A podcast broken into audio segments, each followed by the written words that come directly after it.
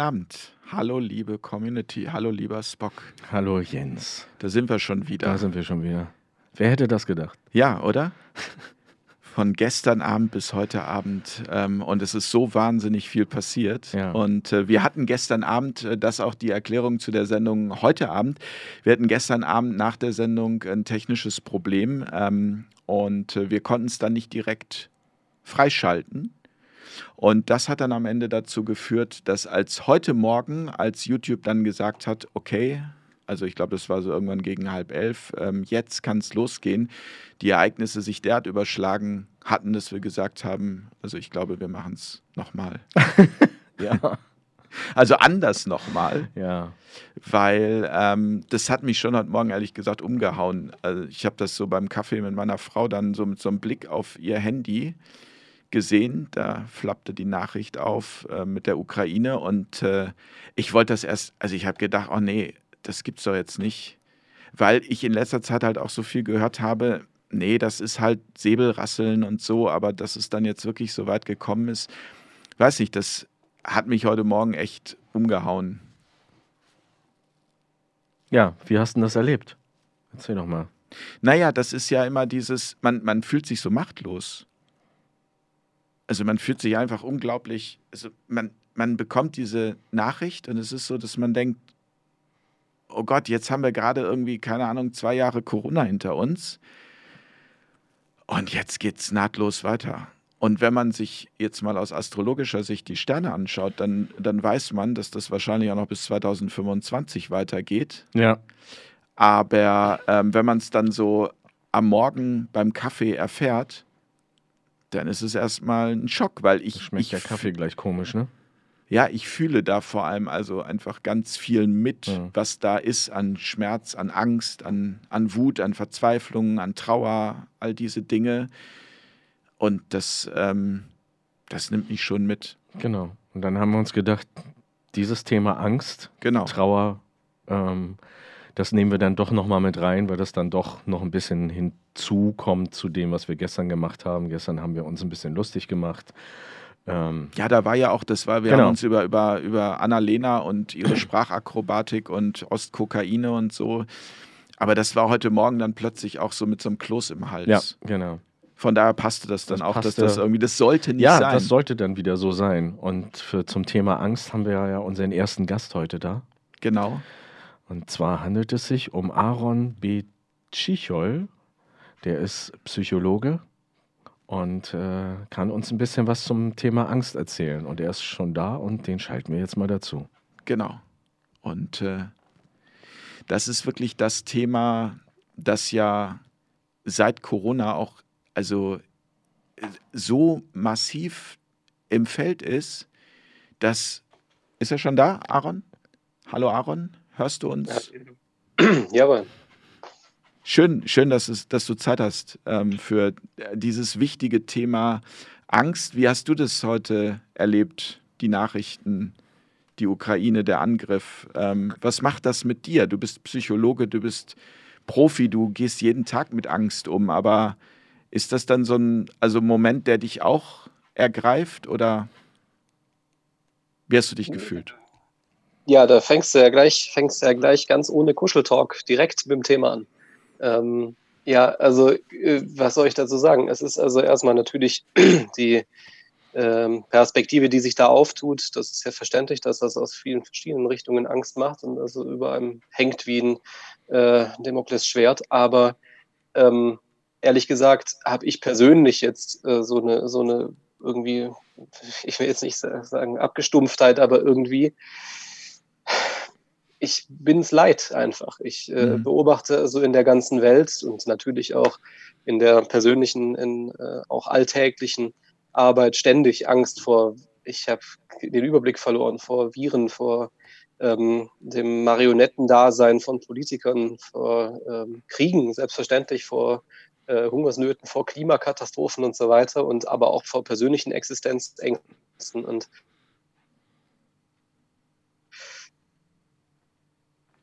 Bist du noch da, Aaron? was sehr übersättigend ist. Hm. Ich glaube, dein letzter Satz war gerade nicht so gut zu verstehen, ähm, aber ähm, ich habe den Gesamtzusammenhang, fasse ich jetzt einfach mal so zusammen, dass du halt gesagt hast, dass, ähm, dass du satt hast, all das, was da draußen passiert, wo du auch jetzt letztendlich als einzelner Mensch erstmal überhaupt gar keinen Einfluss drauf hast. Ja, im Prinzip ist das richtig zusammengefasst. Der letzte Gedanke war einfach nur, dass ich sagen wollte, ja, es ist äh, also auch möglich, an Angst zu übersättigen. Ähm, und das ist jetzt sicherlich also auch nicht nur bei mir persönlich so, sondern das wird wahrscheinlich vielen Kollegen und Kolleginnen so gehen in den verschiedensten Berufsfeldern. Und da ist jetzt auch klar ein neues, neues ja, Hotspot, äh, bei dem wieder ganz viel Angst rausquellen kann. Und ähm, ich merke das auch so jetzt direkt im Umfeld, direkt erste Reaktionen darauf, äh, mit teilweise Panik, teilweise ähm, auch ja Perspektivfragen und dergleichen. Das heißt also, eigentlich dreht sich nochmal von vorne. Also wer ist der Feind, was tun wir, was ist die Wunderwaffe äh, und äh, wer, wer, rettet uns? Das sind also wieder mal äh, und immer wiederkehrend dieselben Themen. Nur klar, jetzt mit einem anderen Gewand und in einer gewissen Art und Weise auch mit einer anderen ähm, Ernsthaftigkeit, wenn man so will. Das heißt, wenn ich das richtig verstehe, du bekommst das in deiner täglichen Arbeit auch sofort dann mit, dass Menschen halt ähm, jetzt ja, auch auf diese. Hm. Ähm, ja, manchmal erlebe ich das, äh, dass ich also über meine Arbeit schneller an Nachrichten komme als ähm, durch mein eigenes Recherchieren. Das kommt schon vor. Vielleicht kannst du einmal kurz ähm, zusammenfassen, was macht Angst mit Menschen? Kann ich das zusammenfassen? Das ist eine Challenge. Ähm, was macht Angst? Also erstmal ganz grundsätzlich finde ich, Angst ist gar nicht falsch. Also ich muss da vielleicht, du kennst mich ja vom, vom, vom mhm. großen roten Tisch noch, dass ich genau. bin ein Freund des äh, Ausführens, aber ich versuche mich zusammenzufassen. ähm, im Prinzip ist Angst ein wunderbares Gefühl. Angst ist genauso wie alle anderen Gefühle im Prinzip ein ganz grundsätzlich guter Zustand. Äh, also die, das, die, den ganzen Tag irgendwelche Gefühle zu schämen äh, und zu diskriminieren, äh, liegt mir gar nicht. Deswegen Angst gehört auch absolut mit in den Katalog und ist prinzipiell gut und hat so seinen Nutzen. Das Problem, so wie mit allen anderen Gefühlen oder Emotionen auch, ist, äh, man kann Dinge also einfach überstrapazieren. Ähm, und genauso wie zu lange gekitzelt werden, zu lange lachen oder also permanent nur traurig sein, permanent nur weinen ähm, oder jetzt hypothetisch gesprochen auch permanent geekelt zu sein, ähm, das sind Zustände, die letztendlich dann pathologisch werden und also auch entsprechend Probleme nach sich ziehen. Und bei Angst ist es insbesondere natürlich auch bekannt. Es gibt also einen hochgradigen psychosomatischen Zusammenhang ähm, mit Angst und Angstauslösern und wiederkehrenden Angstauslösern. Das geht also bis hin zu Kreislaufzusammenbrüchen oder auch ernsthaften äh, Erkrankungen, die sich dann auch verchronifizieren können und dergleichen. Das heißt also, Angst ist eben in seiner richtigen Dosis was sehr Schönes und was sehr Wertvolles und es kann also zum äh, Entwickeln anregen und äh, ist produktiv, aber in der Überdosis also auch schnell äh, wirklich toxisch. Ähm, und unabhängig davon, ob die Themen, die zu Angst führen, äh, ernsthafte Themen sind und wichtige Themen sind und reale Themen sind, ist trotzdem die Überdosis einfach ein Krampf. Das ist also, man, man kann es nicht ändern, egal wie wichtig die Themen sind und man kann sie jetzt deswegen ja nicht pausieren, aber äh, man muss sich Korridore schaffen können, in denen man mal aus diesem Zustand rauskommt. Ansonsten sehe ich da für die, ähm, äh, sagen wir mal, kollektive Gesundheit äh, wirklich schwarz. Das ist so ein Dauerzustand, der äh, auch in der Vergangenheit, in der Geschichte immer wieder zu ernsthaften Problemen geführt hat, die dann natürlich noch oben drauf kommen. Das kann uns also eigentlich gar nicht leisten. Ja, und meine Wahrnehmung ist auch, Angst hat überhaupt gar keine, keine Lobby in dem Sinne, dass man sie auch als das anerkennt, weil wenn man das tun würde, also jetzt auch von Seiten der Schulmedizin, ich weiß, das ist jetzt sehr pauschal, aber dann müsste, also dann müsste ja das, was auch gerade jetzt in den Medien rauf und runter passiert, also diese Dauerbefeuerung mit Angst, die müsste ja, die müsste ja verboten sein.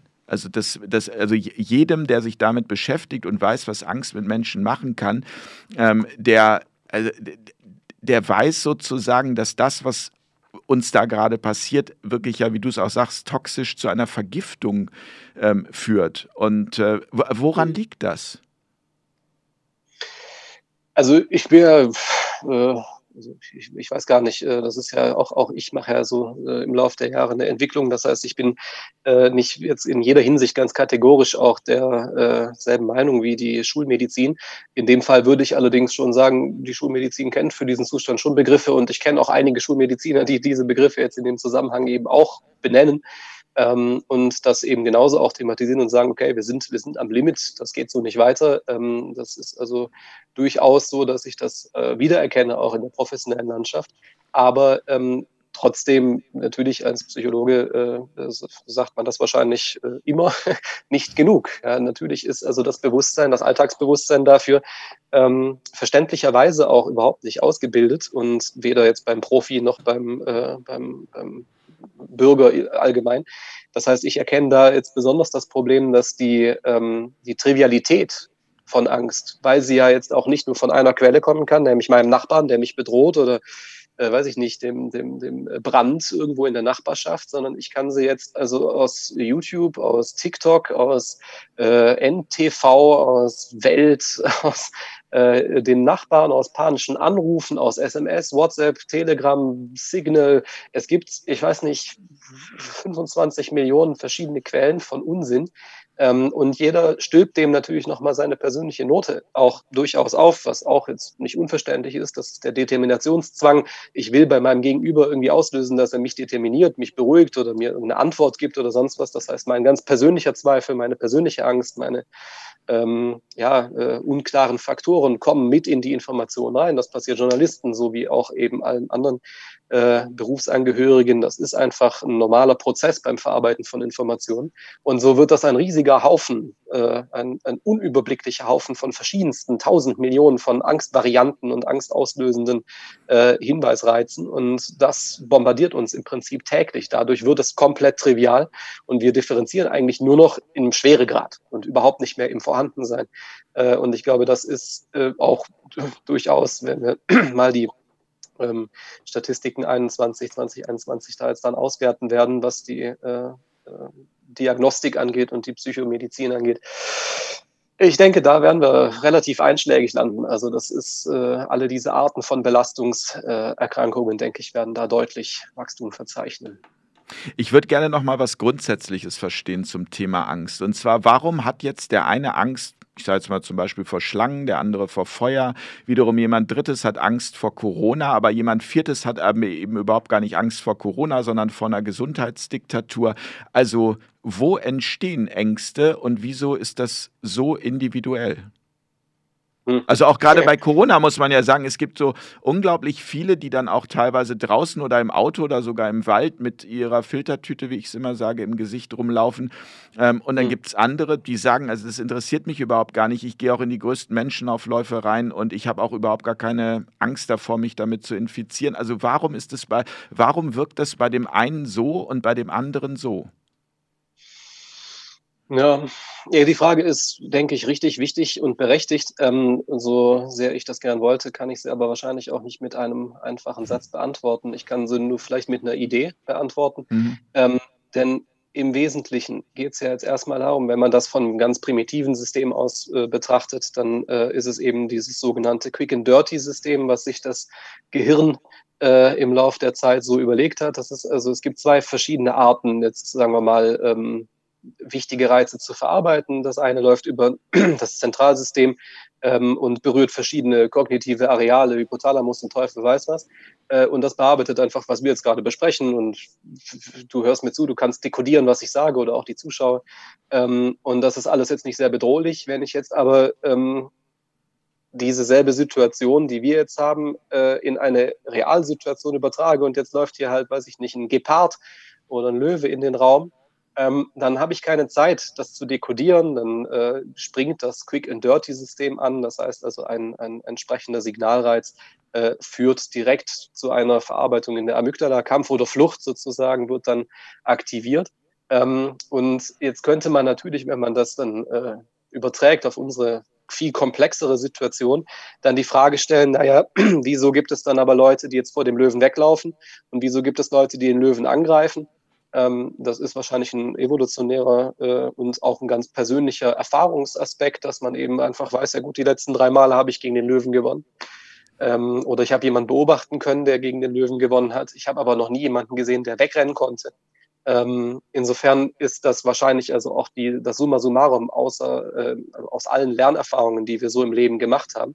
Und so ist für den einen halt die soziale Tyrannei äh, ein viel realistischeres Problem als äh, äh, Krankheit und für den anderen, der vielleicht schon früh äh, erleben musste, dass Eltern oder Großeltern an Krankheiten dann eben also vielleicht auch sehr qualvoll gestorben sind, der hat vielleicht auch äh, erkennbar und nachvollziehbar viel mehr Angst vor ähm, Krankheiten im Sinne dessen, wovor will ich jetzt fliehen und wo habe ich meiner Meinung nach die Fähigkeit zu kämpfen. Das heißt aber, natürlich kommt jetzt das Abstraktionsvermögen dazu. Selbst wenn ich das nicht erlebt habe, kann ich ja vor etwas Abstraktem Angst haben. Das heißt also natürlich, ich kann Angst vor, weiß ich nicht, äh, wie sagtest du, Gesundheitsdiktatur haben, auch wenn ich per se jetzt meiner Erfahrung nach, glaube ich, noch keine aktiv oder zumindest also ähm, sich exponierterweise erlebt habe.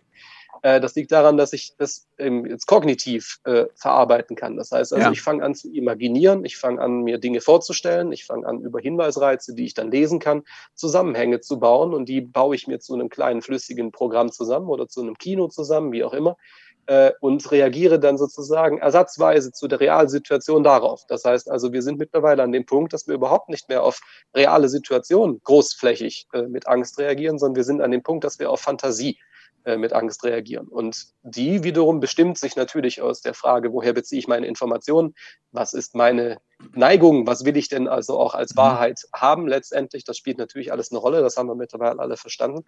Ähm, aber äh, natürlich ist da jetzt dann das Problem. Ich kann mir Dinge sehr, sehr, sehr, sehr realistisch vorstellen und entsprechend baue ich mir meine Informationen und das, das, das Kino, der Film wird immer präziser und viel größer und die äh, dahinter äh, sitzenden äh, werden also immer viel äh, mächtiger und gefährlicher und so weiter. Entsprechend ist das auch ein sehr spannender Film, aber er löst eben, weil ich mich als betroffen betrachte, äh, entsprechend auch viel Angst aus. Das heißt, das ist etwas, was ich die ganze Zeit schon mehr oder weniger erfolgreich versuche, eben klar zu machen, das ist alles cool. Wir können über all das diskutieren. Und äh, ich bin also überhaupt kein Freund von irgendeiner Art von kriegerischer Auseinandersetzung. Was mich aber nervt, gleich schon wieder zum ersten Tag von dieser ganzen Berichterstattung und von diesem ganzen Drumherum ist, ähm, die, Alternat die, die, die, die Idee der Alternativlosigkeit. Ja. Ähm, mich nervt die Idee der Alternativlosigkeit, weil ich habe keine Ahnung, was da los ist. Absolut nicht. Ich habe überhaupt keine Ahnung. Ich weiß nichts über Putin und ehrlich gesagt will ich auch nichts über Putin wissen. Ähm, das sind völlig andere Welten. Was mich aber nervt, ist diese absolute klüngelhafte Darstellung, die sich hier wiederholt. Wir haben es verstanden und das ist jetzt in dem Fall wir, die NATO, wir, der Westen, das ist eigentlich egal. Wir Menschen, wir haben alles immer so unheimlich verstanden. Ähm, und das nervt mich. Wir leben also im 21. Jahrhundert und bilden uns, weiß Gott was, darauf ein, dass wir also unglaubliche Ingenieursleistungen hinbekommen haben, haben aber überhaupt nicht verstanden, dass wir im Prinzip von den Umständen von uns selbst eigentlich nichts wissen. eine, es ist eine Qual, das zu beobachten. Und das ist jetzt hier auch wieder sofort, also wie, wirklich wie, wie auf Knopfdruck, auf Kommando, äh, gehen diese Systeme wieder an. Es gibt irgendein beliebig definiertes Feindbild, äh, es gibt wieder irgendein beliebig definiertes Horrorszenario äh, und es läuft wieder darauf raus, dass ich also mich ganz persönlich in meinem, in meinem Dasein also angegriffen fühle und irgendjemand muss daran schuld sein. Und das ist sehr, sehr, sehr mühselig, ähm, weil es diese ganze Kiste, die wir dann schon auch dabei beim 11. September hatten und die wir bei den Terroranschlägen zwischendrin hatten und die wir dann äh, bei irgendwelchen äh, IS äh, aufgepfählte Köpfe an Zäunen, Horrorfantasien hatten äh, oder vielleicht auch ausgelebten Fantasien, das sei alles mal dahingestellt. Aber ähm, die Not zu handeln ist immer schon da. Aber was wir tun den ganzen Tag, ist, dass wir auf irgendwelchen Fantasieebenen irgendwelche Angstmodelle äh, entwickeln und denken, dass wir dagegen arbeiten können. Aber natürlich, es gab schon lange die Not, irgendetwas gegen die, was weiß ich, politischen Intermezzos der NATO und Russland zu machen. Es gab immer schon die Not, irgendwas gegen Terrorismus zu machen, also gegen Systeme, die versuchen, mit Angst Macht zu erzeugen. Das ist überhaupt nichts Neues. Das ist weder neu gewesen beim 11. September, noch ist es neu gewesen jetzt in einer Situation, in der Angst das primäre äh, Kommunikationsmittel geworden ist.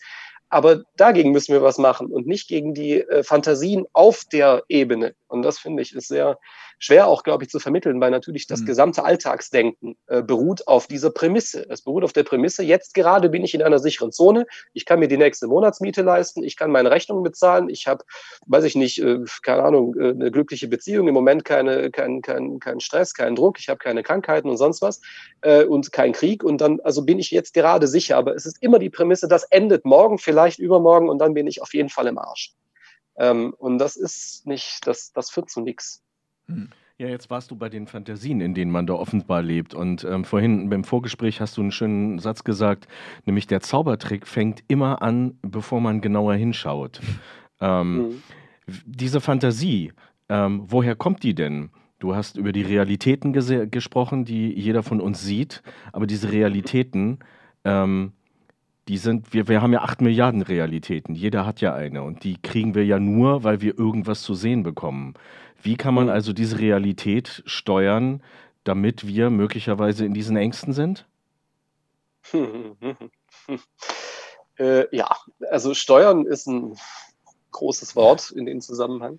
Aber ähm, also ich meinte damit die Realität, die wir sehen, also das sichtbare Steuern. Ob das was mit der Realität zu tun hat, ist eine andere Frage. Aber für den, der es sieht, ist es ja die Realität. Mhm. Ähm, also ich glaube, das, was jetzt also an dem Punkt wichtig zu erwähnen ist, ist, dass es also ein, ein großer, großer Unterschied ist zwischen Realität und Wahrheit. Ja. Ähm, das ist also auch das ist leider auch eine Sache, die äh, irgendwie etwas trivial abläuft im Alltag. Also äh, diese Begriffe werden äh, von vielen Menschen täglich und intensiv benutzt, ohne dass ich den Eindruck gewinne, dass da lange drüber nachgedacht wurde. Und auch ich werde nie fertig damit, darüber genau. nachzudenken, ähm, was eigentlich genau Realität überhaupt für ein, für, für ein System ist, beziehungsweise wie das jetzt also im Verhältnis zur Wahrheit steht. Deswegen denke ich, was man also jeder für sich individuell immer erstmal tun kann, ist den Anspruch zu löschen, dass meine Realität in irgendeiner Art, irgendeiner erkennbaren oder definierbaren Art irgendetwas mit Wahrheit zu tun haben muss. Das kann versehentlich gelingen. Ich finde das auch toll, wenn das passiert. Ja, das macht mir auch immer, gibt mir ein gutes Gefühl. Ähm, aber es passiert eher selten. Und das liegt nicht grundsätzlich auch an Persönlichkeitseinstellungsfragen, äh, an, an, an, Störungen oder an, an, Lügen oder an irgendwelchen anderen Modellen, die man sich da jetzt dann also äh, für die Absicht, für das schuldhafte Verzerren sozusagen heranzieht, sondern es liegt auch schlichtweg am Nicht-Begreifen. Das liegt dann an, an, an falschem Vertrauen an Leute, die es behaupten zu begreifen. Es gibt einen unglaublichen, äh, also wirklich einen unglaublichen Glauben daran in, in unserer westlichen Welt, dass wir irgendetwas annäherungsweise, irgendetwas über das Konzept des biologischen Lebens, des Daseins von Gesundheit und dergleichen verstanden haben. Und wir sind sicherlich vergleichsweise weit, das ist nicht die Frage, aber wir sind dermaßen nicht dazu in der Lage, überhaupt irgendwie repräsentativ äh, wiedergeben zu können, was eigentlich Gesundheit sein soll, dass wir uns also über dieses Phänomen in der Realität, also jemand ist gesund oder jemand ist nicht gesund, auf jeden Fall austauschen und auch teilweise sicher gut und, und äh, wichtig und fortschrittlich, aber auf jeden Fall nicht wahr, nicht wahrheitsgemäß, ähm, weil es dazu überhaupt keine Grundlage gibt, überhaupt keine Wissensgrundlage. Und das ist in ganz vielen Bereichen so, dass das es gibt, es gibt, Entschuldigung, Aaron, es gibt dazu einfach nur Standpunkte. Sozusagen, ja. Ähm, und ich denke, also Standpunkt ist vielleicht insofern ein interessanter Begriff, weil er also jetzt wörtlich zu verstehen dann eben ist. Also irgendwo steht man halt gerade zum mhm. jetzigen Zeitpunkt ähm, und betrachtet ein Thema eben so, wie man es eben gerade betrachtet. Und das ist eine im Prinzip mehr oder weniger beliebige Betrachtungsweise. Natürlich äh, will ich nicht schmälern oder äh, also irgendwie schlecht reden, was wir als Menschheit tatsächlich entwickelt haben. Das ist, ist auch viel echt Spannendes dabei, muss ich sagen. Und Zeug, auf das ich auf keinen Fall kommen würde. Da äh, machen wir uns überhaupt nichts vor. Ähm, aber mir fehlt ein bisschen der Blick fürs Ganze, nämlich dafür, dass wir also ein hauchdünnes Stückchen verstanden haben. Und das ist für das Schaffen von Realitäten, glaube ich, ganz entscheidend, diese Tatsache. Ich meine, äh, wenn man darüber nachdenkt, das ist ein, ein, triviales Zitat. Ja, ich weiß, dass ich nichts weiß von Sokrates. Ähm, ich habe aber nicht den Eindruck, dass die Leute sich im Laufe des Lebens ernsthaft mit diesem Zitat mal beschäftigen. Ähm, denn das sagt er ja nicht, weil er irgendwie gerade, äh, was weiß ich, da äh, ein Weinchen intus hatte, sondern das hat er aus irgendeinem Grund gesagt, würde ich jetzt mal unterstellen. Ja. Und vielleicht hat er es deswegen gesagt, weil er verstanden hat, das eigentliche Problem ist nicht, dass wir nicht darüber uns einig werden könnten, was wir jetzt sozusagen wissen und was wir in unseren Realitäten finden und irgendwie das so mischen, dass wir dann eine vernünftige gemeinsame Wahrheit haben sondern das Problem ist, dass es so dermaßen viel ist, was ich nicht weiß, dass ich es einfach gar nicht erst versuchen brauche. Ähm, und das ist, finde ich, ein sehr befreiender Gedanke auch in der Frage jetzt der Verantwortung, ähm, die, die man ja dann also sich da in der Frage der Wissen, Wissensheit und in der Wissenschaft auch gegenseitig dann also zumünzen will. Das funktioniert nicht. Es gibt diese Wahrheit nicht. Es gibt sie nicht weder bei Krieg, noch gibt es sie in der Medizin, noch gibt es sie in der Psychologie, geschweige denn, ja, also äh, auch in der Spiritualität nicht. Und das tun wir schon wirklich lang, spirituell ja. denken. Wow. Und auch hier ist es echt nicht so, dass man sagen könnte, ach guck mal, da haben wir jetzt aber rausgefunden, wie es ist. Und deswegen finde ich, ähm, ist die Frage super wichtig und ich glaube auch echt, echt, echt ähm, wertvoll, äh, weil sie dazu anregen kann, dass man jeder für sich selbst einfach mal auch überprüft, ähm, aus welchen Gründen lasse ich denn meine Realität so beschaffen sein, wie sie ist. Äh, weil dann wird man bemerken, dass 99 Prozent sowieso nur mit mir selber zu tun haben und das ein bisschen Umwelteinfluss, äh, was zu meinen Re Realitäten beiträgt, das sind dann Themen, über die wir uns da mal austauschen können. Also Bomben, die fallen, sind sicher ein ziemlicher harter Fakt äh, und der gehört zu den Umwelteinflüssen. Aber das betrifft jetzt akut, gerade im Moment tatsächlich, also außer den Leuten, die es betrifft, hier niemanden. Ja. Also zumindest hat mir das jetzt keiner äh, bisher auch gesagt, dass also er davon aktiv betroffen ist. Und das äh, ist ein Unterschied. Das ist nicht gut deswegen, also das ist ja Quatsch, aber es ist ein Unterschied. Es ist ein Unterschied, ob der Löwe da ist oder ob ich fantasiere, dass ein Löwe kommen könnte. Da sind wir wieder letztendlich beim Medienkonsum und bei dem, wie oft man sich, sage ich mal, auch mit, mit Nachrichten und mit dem negativen Zeugs vollsaugt. Ja, weil, also gibt es da auch sowas wie eine, ich sag mal, wie eine Sucht nach Angst? Ja, ja, ja, gut. Also, ja, gut, Sucht ist auch jetzt ein ganz eigenes Fass.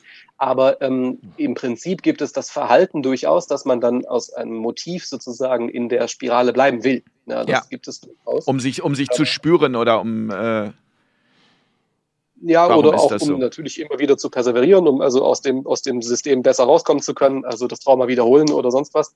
Ähm, so gibt es auch natürlich, man kennt das Modell prinzipiell auch von anderen Gefühlen. Es gibt eben auch dann den äh, übermäßigen äh, Trauermoment, der also dann in Selbstmitleid äh, endet und dann also sich also in, in, ein langes Schluchzen im Prinzip ausdehnt. Oder es gibt auch Lachkrämpfe, Lachanfälle und dergleichen. Ähm, das heißt also, das ist an sich schon nicht untypisch, dass man dann also auch sozusagen nach dem, was mich jetzt gerade stimuliert hat, auch lechzt, weil man auch allem was abgewinnen kann. Wie gesagt, es, ist, ja. es gibt kein, kein Gefühl, was per se nur schlecht ist. Ähm, und jetzt in einer Welt, die so konstituiert ist, dass wir also egal wo wir hingucken, im Prinzip halt nur dann den Bad Shit äh, erleben und nur also die Horrorszenarien und es ist furchtbar und wir werden alle sterben an irgendwas, ähm, ist das natürlich eine äh, äh, ja, Perspektive, dass man dann täglich auch sich äh, zu Rate zieht, was ist jetzt hier im Vergleich zu dem grundsätzlichen Angstproblem, was ich habe, äh, etwas, das ich kontrollieren kann. Das heißt also, jetzt kommt dann die Info, ach guck mal, hier gibt's dann also irgendwo in meinem Umfeld irgendwelche zauseligen Montagsspaziergänger, da gehe ich raus und hau mal einem auf die Fresse, weil da kann ich was dagegen machen. Das ist nett, ich verstehe das auch. Ja? Ähm, weil der steht jetzt also inhaltlich für alles, was ich falsch finde und ähm, ist also äh, ein völlig un unzüchtiger Mensch. Ähm, aber ich kann was tun, wohingegen ich jetzt also gegen Putins Entscheidungen nicht viel tun kann. Das heißt also, es gibt dann schon also das Bedürfnis auch dann aus dem ganzen Wusch, der einem da begegnet, täglich ähm, äh, das rauszufiltern, was jetzt also mit mir in irgendeiner Art und Weise eben was zu tun hat. Aber auch das ist sehr individuell. Es gibt also jetzt nicht die Möglichkeit nachzuvollziehen, was ist also jetzt die zentrale äh, Gemeinsamkeit aller, aller ja. Ängste. Ich denke, die meisten haben mit Tod zu tun. Das ist aber auch nicht unbedingt die Prämisse. Das ist nicht immer so.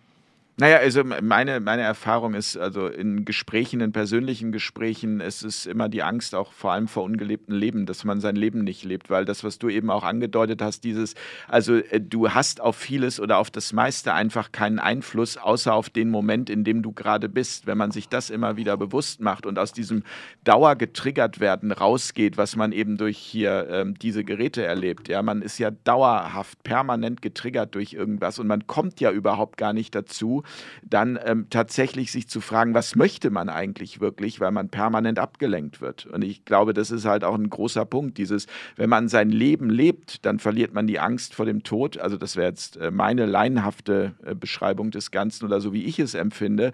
Ähm, und dann ja, dann ist man auch gefeit ähm, vor all dem, womit wir halt den ganzen Tag von morgens bis abends befeuert werden. Ja, ja.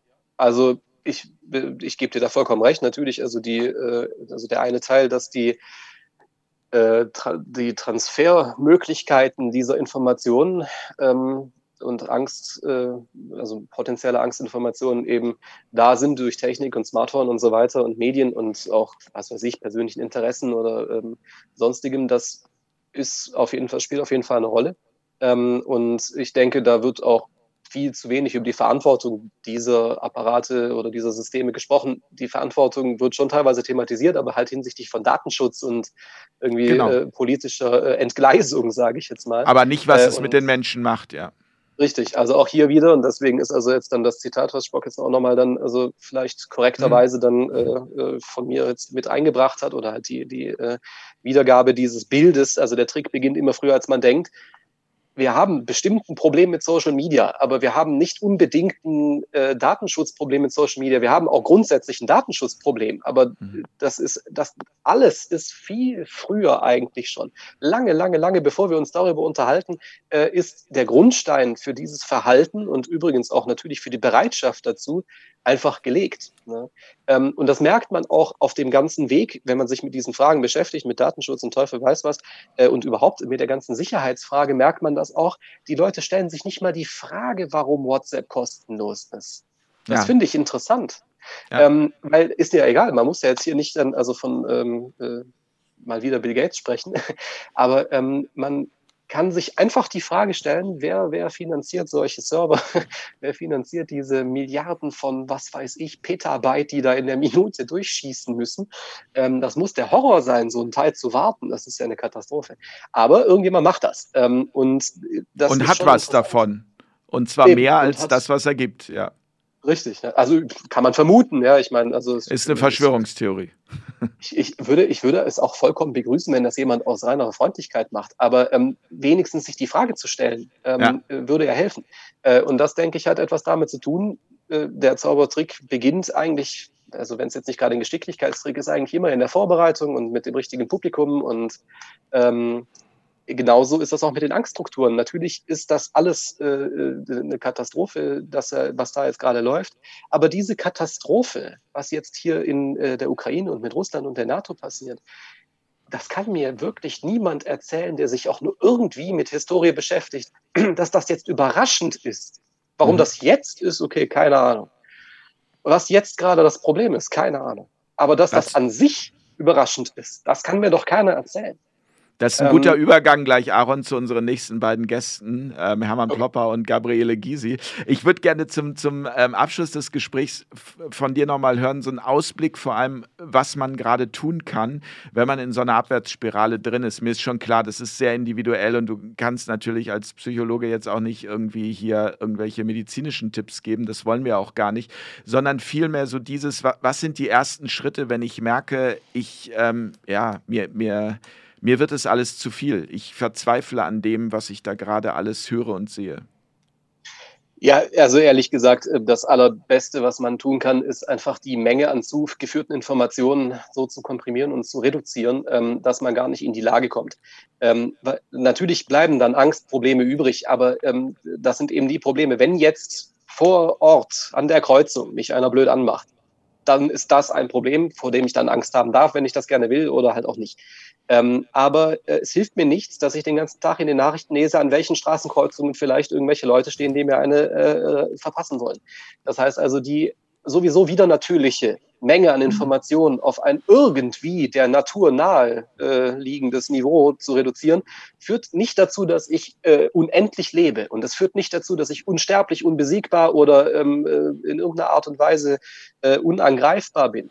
Aber es führt dazu, dass ich aufhöre, mich vor Dingen zu fürchten, die nur in meinem Kopf sind. Ähm, und und trotzdem sollen wir natürlich das, die Fähigkeit haben, kluge Entscheidungen für die Zukunft zu treffen. Das ist der Urteilsprozess. Das ist alles in Ordnung. Insofern haben wir unsere Erfahrungen, wir haben die Erfahrungen unseres Umfeldes. Und wenn ich jetzt wirklich weiß, ich fahre jetzt, weiß ich nicht, nach äh, Hamburg äh, bei euch im Studio vorbei. Das ist aber hier irgendeine komische Straße, die ich nicht kenne. Dann kann ich, wenn das jetzt wirklich sehr wichtig ist für meine Überlebensfunktion, vorher kurz recherchieren, ist ja. da in den letzten sechs Monaten irgendjemand verprügelt worden oder nicht. Aber ich kann gegen Corona nichts machen, ich kann gegen äh, äh, Lauterbach nichts machen, ich kann gegen ähm, Ukraine nichts machen, gegen Putin nichts machen. Das heißt also, wenn ich in die Lage käme, dass ich was tun kann, dann werde ich das schon bemerken. Und dann kann ich anfangen, mich damit zu beschäftigen. Und wenn ich das eben nicht kann, dann kann ich anfangen, mich mit den Angstreizen zu beschäftigen, die vor meiner Haustür sind. Und die können auch natürlich mit diesen Themen zu tun haben. Das ist un unweigerlich so. Aber da kann ich auch tatsächlich was tun. Und deswegen ist also wenigstens dann das Begrenzen und das Beschneiden der, der absolut, absolut unerträglichen Überdimension ähm, von, von äh, ja, Angstauslösern. Äh, das ist auf jeden Fall was sehr, sehr, sehr universell Hilfreiches, sage ich jetzt mal. Und natürlich individuell immer sich den Ängsten exponieren, also sich, sich dem stellen, das zugeben, das äh, überhaupt erstmal anerkennen, dass ich überhaupt irgendwelche Ängste habe. Da gibt's ja dann also nach wie vor auch komische Selbstbilder und Rollenbilder, die Menschen da eben immer noch verkörpern und verbreiten, ähm, in denen ja eben Angst auch mit Schwäche gleichgesetzt wird und so weiter. Das ist ja alles albern. Aber äh, es hilft, es zu exponieren. Das heißt, wenn ich ja. gar nicht aus der Situation komme, einfach mit wem auch immer darüber sprechen und äh, klären, was ist da eigentlich los bei mir, nicht was ist in der Welt. Das, da haben wir schon 78 Millionen Experten, die den ganzen Tag auf ZDF so einen Balken kriegen, wo Experte draufsteht. Äh, ja, die, die wissen das alles, was außen ist, aber ich muss wissen, was in mir ist. Das ist das Entscheidende. Und wenn man da Hilfe braucht, dann kann man sich ja bei den Profis dazu melden.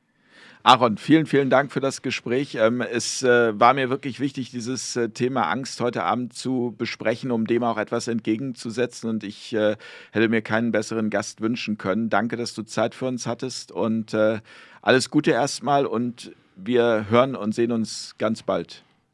Sehr gerne. Vielen Dank, vielen Dank auch. Macht's gut. Vielen Dank, Aaron. Bis Dankeschön. ganz bald an dieser Stelle. Tschüss. Tschüss. Ja, super.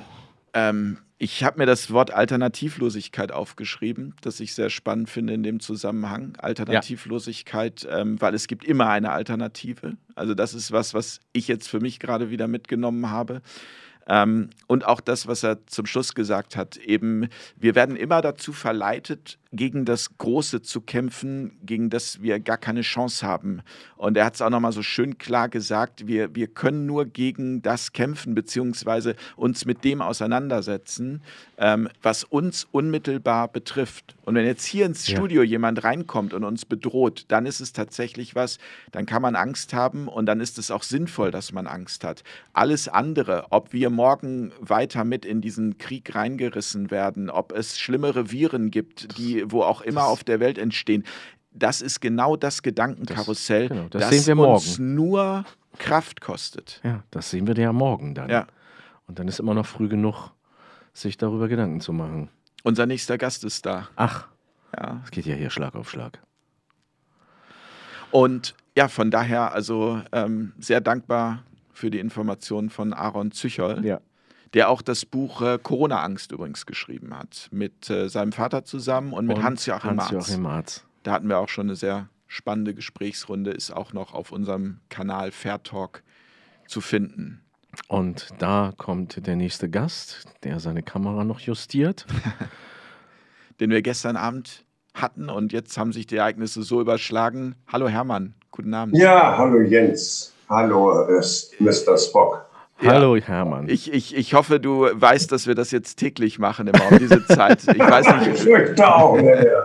So vom Schlafen gehen noch mal eine kleine Meditation. Ja. Genau, ja, ich genau. weiß gar nicht, ob du das mitbekommen hast. Wir hatten eben Aaron äh, Zychol. Ähm, ja, genau, du musst ihn ein bisschen zur anderen Seite. So ist gut. So, so sehen wir dich alle wunderbar. Ähm, und es ging ganz stark um, um dieses Thema Angst. Und er hat es nochmal, finde ich, so wunderbar erklärt, dass ähm, eben diese Angst, die bei uns erzeugt wird, also diese Angst vom Großen, die Angst vor Putin, die Angst vor Biden, die Angst vor wem auch immer auf der Welt, oh, ganz Corona. egal vor Corona, dass das eben etwas ist, wo, wo wir unfassbar viel Energie ähm, verlieren und dass am Ende Angst dann sinnvoll ist, wenn sie uns unmittelbar ähm, betrifft. Würdest du das so unterschreiben als Politologe? naja, Angst, äh, es gibt die abstrakte Angst und ja, irgendwann kann sie einem ja direkt äh, an die Gurgel gehen, ob sie dann realer ist. Ich glaube oftmals, bei mir ist es sicher so, dass äh, die, die reale Gefährdung dann das Ganze auch etwas näher ranbringt. Aber ich glaube, bei vielen politischen Vorgängen ist eine große Diskrepanz. Also dem, zwischen dem, was man als gefährlich betrachtet und dem, was wirklich gefährlich ist. Also wenn dann äh, Mütter ihre Kinder einsperren, weil ein Wolf irgendwo frei rumläuft, ne, aber andererseits keine Sorgen hat, dass jedes Jahr 20.000 Kinder verunglücken irgendwie im Straßenverkehr. Das sind eine beachtliche Zahl.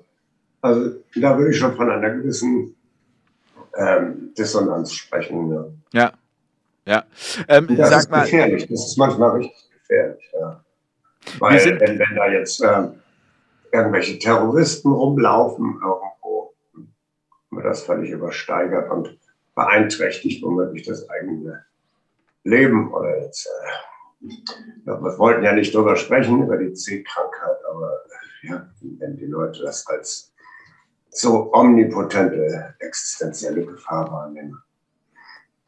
Mhm. Ja, das was, das, was Aaron eben auch gesagt hat, ist das, was ihn ähm, so nervt, und der hat das sehr äh, emotional auch gesagt, ist, dass äh, es uns immer alles verkauft wird, egal ob es das C ist, egal ob es jetzt die Ukraine ist, wie da vorgegangen wird, oder auch was die Umwelt angeht, CO2. Es wird immer uns als alternativlos verkauft. Es gibt keine Alternative. Naja, es sind also diese kalkulierten Dinger, wo die Leute gefügig gemacht werden sollen. Die kann man gut unterscheiden von anderen Gefährdungsszenarien, die uns präsentiert werden. Aber kommen wir jetzt mal ähm, auf, auf den Grund, dass wir dich jetzt auch nochmal heute Abend eingeladen haben. Ähm, ich möchte mit der einen Frage, die Spock äh, gestern an dich gestellt hat, einmal kurz ähm, starten in das Thema Ukraine. Spock hatte dir die Frage gestellt, können wir noch festhalten, dass von Putin keine Gefahr ausgeht? Ähm, und äh, Du hast das sozusagen bestätigt und hast gesagt, ja, da geht keine Gefahr aus. Und äh, jetzt heute Morgen, die Medien überschlagen sich, Putin hat die Ukraine angegriffen. Ähm, würdest du das heute immer noch mit einem Ja beantworten? Und wenn ja, warum? Wie kannst du das begründen? Also ich sehe für uns jetzt äh, akut keine Gefahr, weil äh, das geht hier wirklich um einen Clinch zwischen Ukraine und Russland. Ähm, es ist nicht damit zu rechnen, dass die russischen Truppen morgen den Berliner Hauptflughafen äh, hier ähm, angreifen werden oder besetzen. Es geht hier mit Sicherheit um eine punktuelle Aktion, wobei ich eben auch sagen muss, dass ich da heute Morgen auch ein bisschen aus dem Bett geplumpst bin, äh, ja. weil ich gedacht habe, äh, Putin wird sich damit bescheiden, jetzt äh, die Donetsk-Republiken zu verteidigen, da so einen gewissen äh, Pendant sanitär zu schaffen und dann halt wieder nach Hause zu gehen. Ähm, wie ich dann heute ungläubig äh, vernahm von einem russischen Freund, dass äh, die äh, russische Armee mittlerweile in Kiew aufgetaucht ist, am Flughafen. Äh, da war ich schon äh, sehr überrascht. Also da habe ich mich schon gefragt, ja, wie ist denn äh, das möglich? Aber es bleibt nach wie vor eine, sage ich mal, Geschichte, die sich auf die Ukraine fokussiert und jetzt nicht wenn, wenn der Westen jetzt nicht ein Riesending draus macht, uns wohl nicht äh, betreffen wird. Äh, es sieht auch nicht danach aus. Also ich bin sehr erstaunt, wie gemäßigt trotz aller Säbelrasselei der Westen eigentlich reagiert.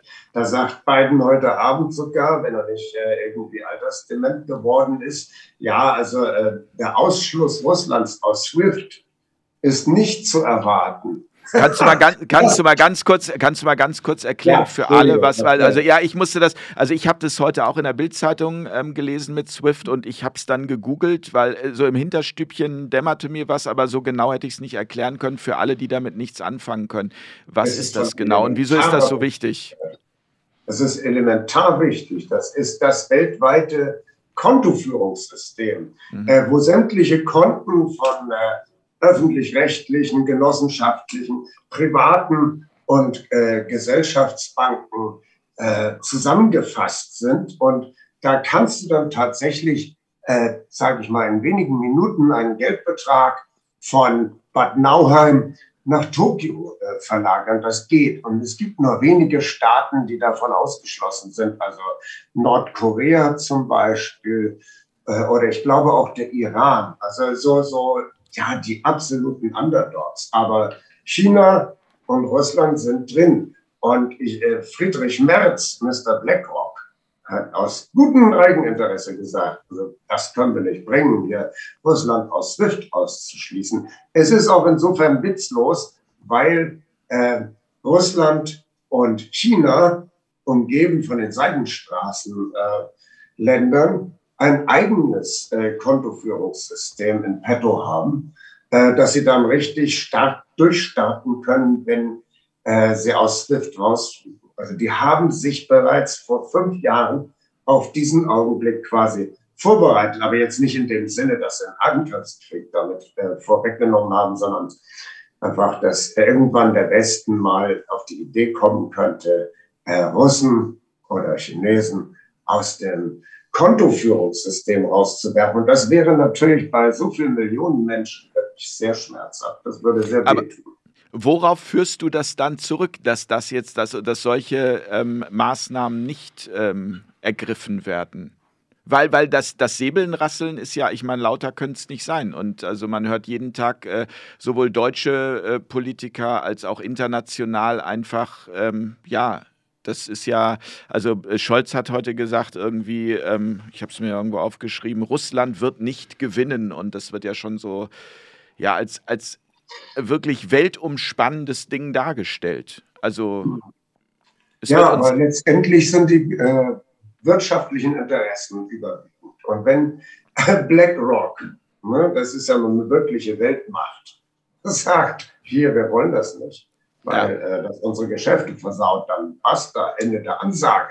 Das sind ja nun mal die wirklich Mächtigen auf dieser Welt und nicht irgendwelche Hampelmännchen von, von irgendwelchen äh, transatlantischen äh, Nachwuchsorganisationen. Deine jetzt mal, ähm, wie soll ich sagen, dein Ausblick auf das Ganze. Also du, du hast selber gesagt, es hat dich überrascht. Daraus ergeben sich für mich noch zwei Fragen. Also äh, hat sich dein Bild über äh, Putin dann auch verändert, wenn es dich überrascht hat? Und ähm, ja, wo, wo führt uns das Ganze hin? Du hattest es eben schon mal kurz angedeutet, es kommt darauf an, wie der Westen sich verhält, aber ich meine, du beschäftigst dich ja nun als Politologe seit Jahrzehnten mit äh, diesen Themen. Hast du ein Gefühl, wo uns das am Ende hinführen könnte? Ja, also das ist äh, ich sage mal so, an, an meinem Bild von Putin hat sich nichts geändert. Und ich halte ihn natürlich für ein absolutes politisches Jahrhundertgenie, um das mal ganz klar zu sagen. Er hat 20 Jahre aus einem äh, gescheiterten Staat Russland eine respektierte geopolitische Macht äh, gearbeitet. Und das ist, äh, das ist auf jeden Fall ein Verdienst. Was, und von daher denke ich jetzt auch, weil natürlich äh, ziemlich äh, guter politischer Schachspieler ist. Er wird auch hier irgendeine Rationale haben. Ähm, er sagt ja, dass er halt jetzt äh, da die Übeltäter äh, in der Ukraine dingfest machen will, dass er Dokumente sichern lassen will, dass er äh, die, diese paramilitärischen Terrororganisationen quasi entmachten will und dafür sorgen will, dass da wirklich eine demokratische ja, terrorfreie Regierung ankommt. Nun bin ich skeptisch. Ne? Das, das kann nach hinten losgehen. Ich weiß es nicht, wie gut er die Situation analysiert hat. Es wird wohl nicht so leicht sein, da jetzt äh, so eine Marionettenregierung von, von Putins Gnaden zu installieren und dabei Akzeptanz in der Bevölkerung zu gewinnen. Also äh, wie er sich das vorstellt, ist mir ein völliges Rätsel. Zum anderen besteht die Gefahr, dass das auch zu einem zweiten Afghanistan für Russland wird, weil es äh, sind dort, selbst wenn die Bevölkerung, ich nehme an, dass die Bevölkerung insgesamt eher apathisch reagiert nach so viel, nach acht Jahren Missmanagement der diversen Oligarchenregierungen. Und äh, dass der, die Antonov äh, Werke haben seit 2016 kein Flugzeug mehr fabriziert. Die äh, einzige prestigeträchtige Werft ist äh, liquidiert worden. All das hat Putin ja auch festgestellt in seiner Rede. Das heißt, das Land ist wirklich ein gescheiterter Staat. Also davon, das ist gar keine Frage. Aber die Bevölkerung wird vielleicht, ähm, sage ich mal, apathisch reagieren auf einen russischen Takeover. Aber die äh, Paramilitärs, die es dort gibt, es gibt 80 paramilitärische Organisationen, die sich zum Teil bis auf die 20er Jahre zurückführen lassen, die imstande waren, 100.000 Polen zu massakrieren in einem, einem Versuch der ethnischen Säuberung, äh, die im Zweiten Weltkrieg mit den Nazis äh, kooperiert haben, auch wiederum äh, Polen und alle anderen Bevölkerungen, einschließlich der Juden, furchtbar terrorisiert und massakriert haben. Ähm, sie sind nach dem Krieg von den USA äh, in die USA gebracht worden in eine Wartestellung, sind dann wieder in Stellung gebracht worden im Kalten Krieg, in, in äh, ja, Spionageaktionen und, und Sabotageaktionen. Und deren Nachfolger machen jetzt sozusagen die Regierungselite in der Ukraine. Das ist natürlich auch kein gesunder und keinesfalls ein legitimer Zustand, so etwas. Aber diese Leute sind natürlich, es sind ja Hunderttausende, die sind ja natürlich äh, geübt in, in äh, Partisanenkrieg. Die haben, haben nichts anderes gelernt und das ist ihr Geschäftsmodell. Und da könnte die Sache ungemütlich werden. Da kann es dann wirklich auch zu einer Syrisierung kommen, wo Warlords sich dann äh, etablieren und ihr Geschäftsmodell mit, mit Drogen und Menschenhandel, Waffenhandel etc dann da austoben und da womöglich erpressen, dass da irgendwelche Gasleitungen gen Westen mal eben gestoppt oder gesprengt werden. Das sind alles Sachen, wenn, wenn Putin das nicht in den Griff bekommt, dann ist er auch äh, erledigt, weil in Russland sind die Leute auch nicht unbegrenzt äh, bereit, Opfer hinzunehmen. Und es wird mit Sicherheit schon zu irgendwelchen Todesfällen gekommen sein, russischerseits. Ich habe schon äh, Sequenzen gesehen, wo zumindest ein toter Soldat neben einem Panzer lag. Also äh, wir, wir haben diese Grenze schon leider überschritten. Und äh, wenn Putin da jetzt nicht energisch äh, das hinkriegt, wenn er sich da verschätzt haben sollte, dann ist das auch das Ende der Ära Putin. Also ähm, er muss schon aufpassen. Äh, ich hoffe, dass das Ganze begrenzt ist und er die russischen Truppen möglichst bald wieder abzieht. Ansonsten hat er da einen Schlamassel am Hals, den kann er dann auch nicht mehr kontrollieren. Hermann, ich danke dir für diese ähm, aktuelle Einschätzung. Wir äh, bleiben in Kontakt und äh, jetzt äh, entlasse ich dich in die wohlverdiente Nacht. und, ja, und hier, genau, hier, hier, hat uns, hier hat uns gerade jemand äh, etwas gespendet. Äh, siehst du das noch hier? Äh, Thilo Klaas. Klaas, ist das richtig? Ich sehe es nicht genau. Ja. Thilo Klaas hat 1,99 Euro gespendet und hat geschrieben für Hermann äh, Bonbons gegen Stimmverlust. Ja, die genau. habe ich schon, hab schon gerade eingenommen. Nee. Die, die, die, die bringe ich dir dann mit, äh, wenn wir uns bei der nächsten Fair Talk Staffel sehen. Genau, genau, das ist das sehr nett. Vielen Dank erstmal. Der mir nicht persönlich bekannte Zuhörer. Ja. Schönen Abend. Vielen Dank. Tschüss. Vielen Tschüss. herzlichen Dank. Bis bald. Boah, was für also geballte Informationen. Ich weiß nicht, wie es dir geht, aber ähm, muss ganz ehrlich zugeben, also vieles von dem muss ich auch nochmal nachlesen. Das ist schon. Wir können ja die Sendung nochmal nachgucken. genau. Ja, geht dir, also wusstest du vieles von dem? Also du bist ja so jemand, du freakst dich ja auch wirklich in solche Themen so ja, ganz ich, nerdig rein. Ja, ja, ich, ich, bin da so, ich nörde mich da so rein und die Geschichte mit der Geopolitik, die, ähm, ja, da bin ich ja schon ein bisschen bei, länger dabei. Ähm, ja, also ich habe eben mich eben gewundert, dass er da diese, dieses ähm, Szenario so aufgemacht hat. Es könnte auch Warlords geben und die, die Ölpipeline so. Da habe ich, da spult sich vor mir schon so ein dystopischer Film ab, den mhm. ich vielleicht irgendwann mal gesehen habe. Ähm, und äh, ich, ich, pflichte ihm da in einem bei. Also wenn das alles irgendwie in die Hose geht, dann ähm, kann Putin auch einpacken. Allerdings beobachte ich den Mann jetzt auch irgendwie schon ein bisschen länger und ich habe den Eindruck, der macht nichts, was er sich nicht wirklich genau vorher überlegt hat. Guck mal, das ist zum? Beispiel, das ist zum Beispiel was, also ähm, ich kann mir darüber ehrlich gesagt überhaupt gar keine ja. Sachmeinung bilden, sondern nur eine intuitive.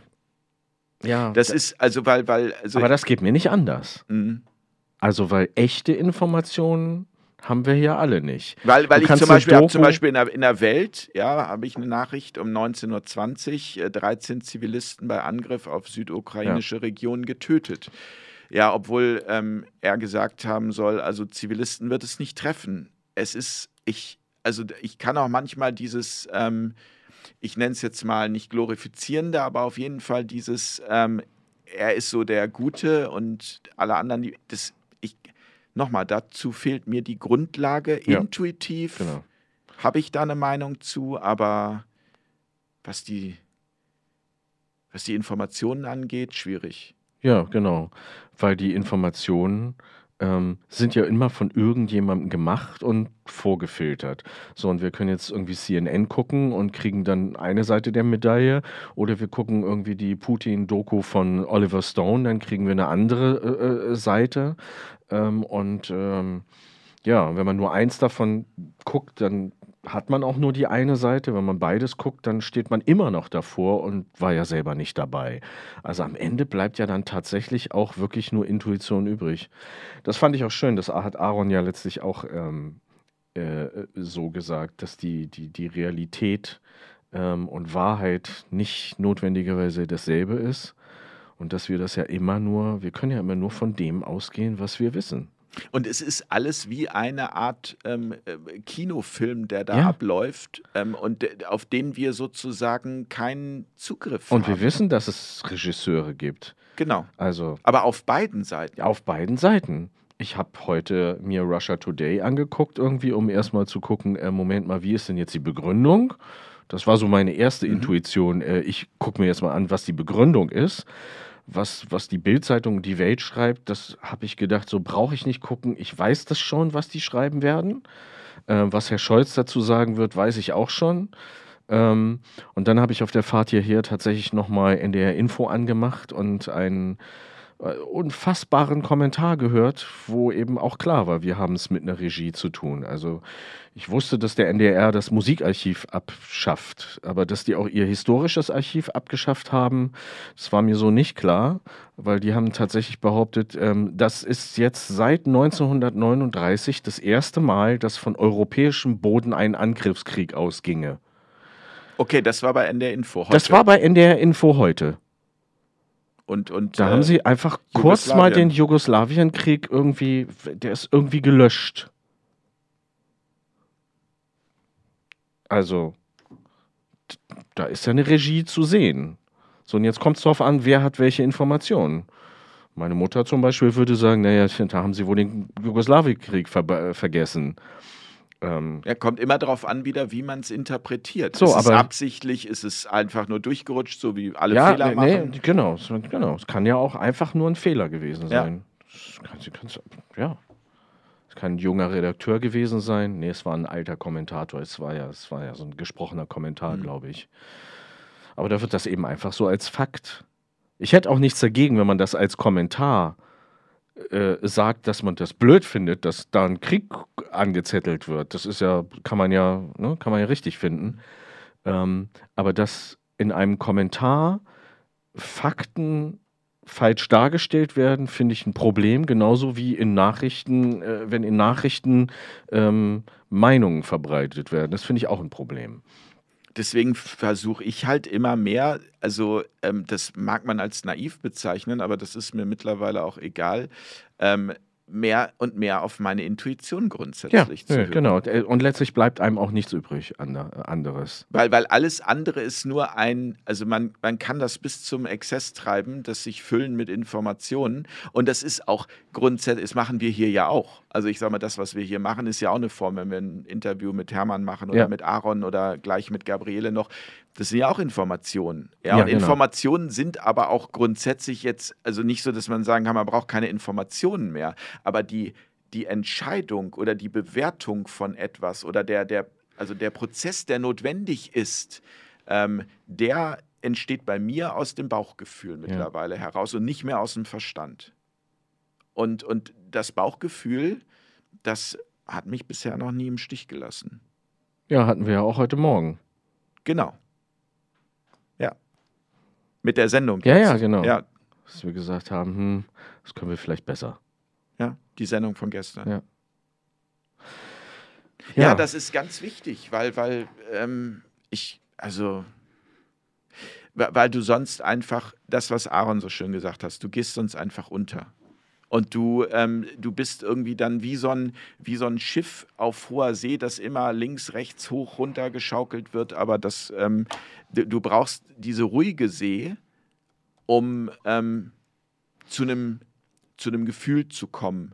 Und da kommst du nur in der Stille, in der Ruhe, in der. Ähm ja, und die muss man sich aber nehmen, die Ruhe. Das hat er ja auch gesagt. Das hast man du heute so schön zu mir am Telefon gesagt. Du hast heute zu mir gesagt: Pass auf, jetzt pack das Ding mal zwei Stunden weg. Und dann, äh, da ging es darum, ob wir heute Abend, ja, also ja, jetzt genau. noch mal eine Sendung machen. Und da hast du zu mir gesagt: Jetzt pack das Ding mal weg. Mein Sohn saß neben mir, der sollte das kontrollieren. Stimmt, hat er auch, hat er gemacht? Hat er gemacht, aber ich habe es nicht geschafft. Zwei Stunden habe ich nicht geschafft. Also, nee, das äh, war mir auch klar. Ich glaube, du hast auch eine Stunde gesagt. Also, beziehungsweise ich hatte, hatte ja gesagt, so, so solange ihr jetzt Mittagessen macht irgendwie ja. und so Family-mäßig so. Ja. Also von zwei Stunden. Das war, siehst du, da hast du dich wieder selber überfordert. Ja.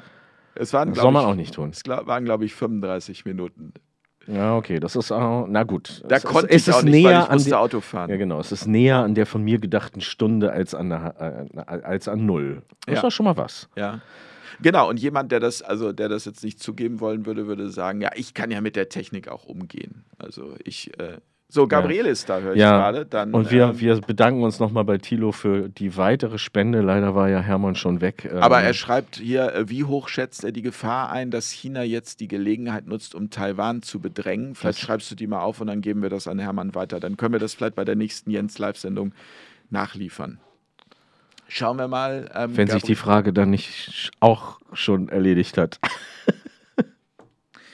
Gabriele, ich sehe dich zumindest hier schon mal auf dem einen Monitor. Herzlich willkommen. Aber hören tun wir noch nichts, oder? Guten Abend. Doch, jetzt hören wir was. Doch, jetzt hören wir dich. Wir hören dich. Ja. Sehr Schönen guten Abend. Du hast Und gesagt, du bist, du bist ein Spätmensch. Das heißt also, du könntest auch um 1 Uhr noch Interviews geben. Das hat mich beruhigt, weil ich war erst so, ja. ich gesagt habe, Mensch, irgendwie, wie spät haben wir es jetzt? 23.15 Uhr habe ich gedacht, nee, das ist nicht deine Zeit, aber du warst gleich so, nö, ist wunderbar, können wir machen. Naja, das kommt ja durch das Theater. Da sind ja die Vorstellungen auch spät. Ja, als Schauspielerin ähm, ist man dann, ja gut, die Vorstellung ist meist irgendwie 20 Uhr, 20 Uhr 15 und dann um 22.15 Uhr vorbei, aber danach wird es dann ja interessant. Hängt vom Regisseur und vom Stück ab. Hm? Genau.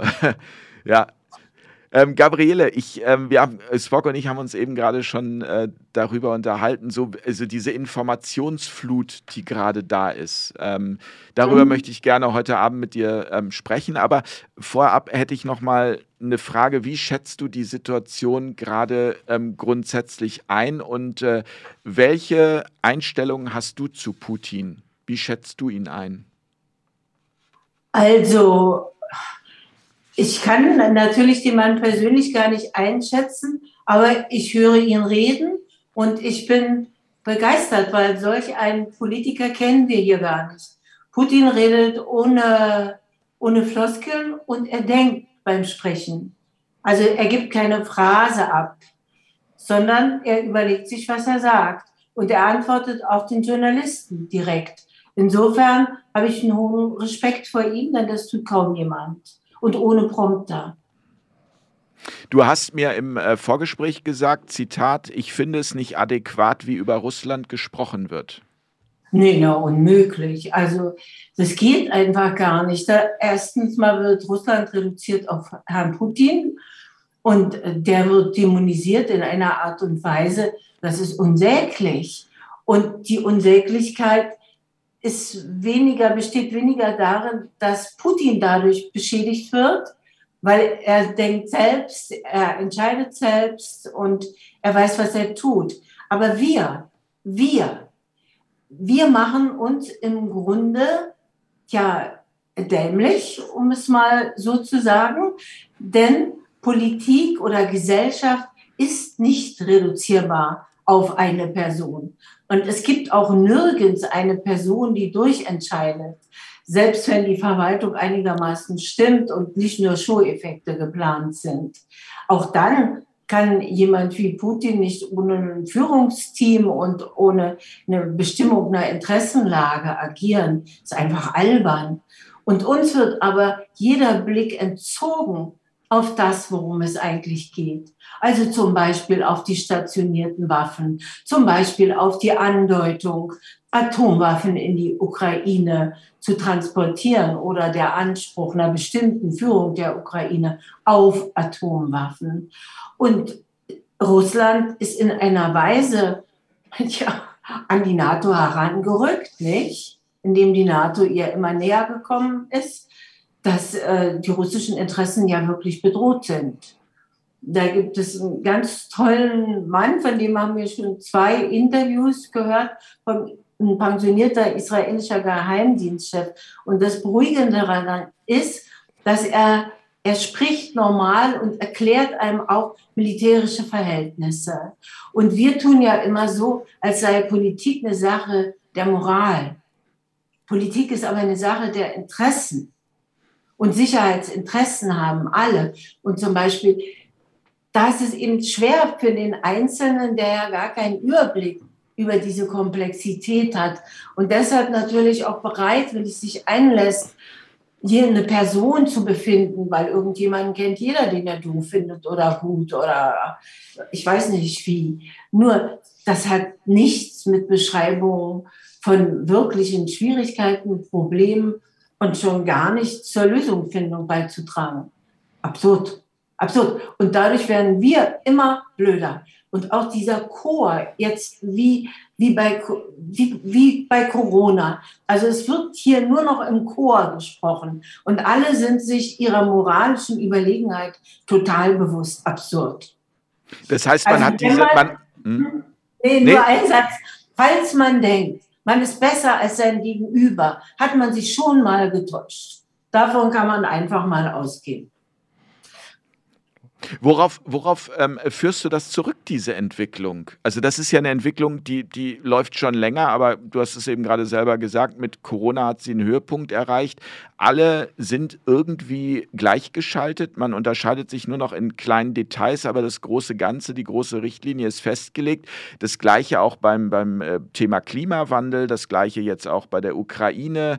Ähm, also es, ja, es gibt eigentlich nur noch ähm, so eine, eine Richtung und alles andere wird gleich in eine Ecke gestellt. Ich meine, das ist ja auch damals die Idee immer wieder für diesen Kanal gewesen, Fair Talk, dass wir gesagt haben, wir äh, möchten eine neue Diskussionskultur ähm, schaffen. Wir sind da auch bemüht, das weiter zu forcieren. Ähm, leider Gottes kommen halt einfach viele nicht, mit denen wir gerne sprechen würden. Also wir laden sie ein, aber wir bekommen dann Absagen oder wir hören gar nichts ähm, von denen. Naja, aber wir, weil, mhm. weil die Leute auch Angst haben, weil man ja dann auch sozial geächtet wird.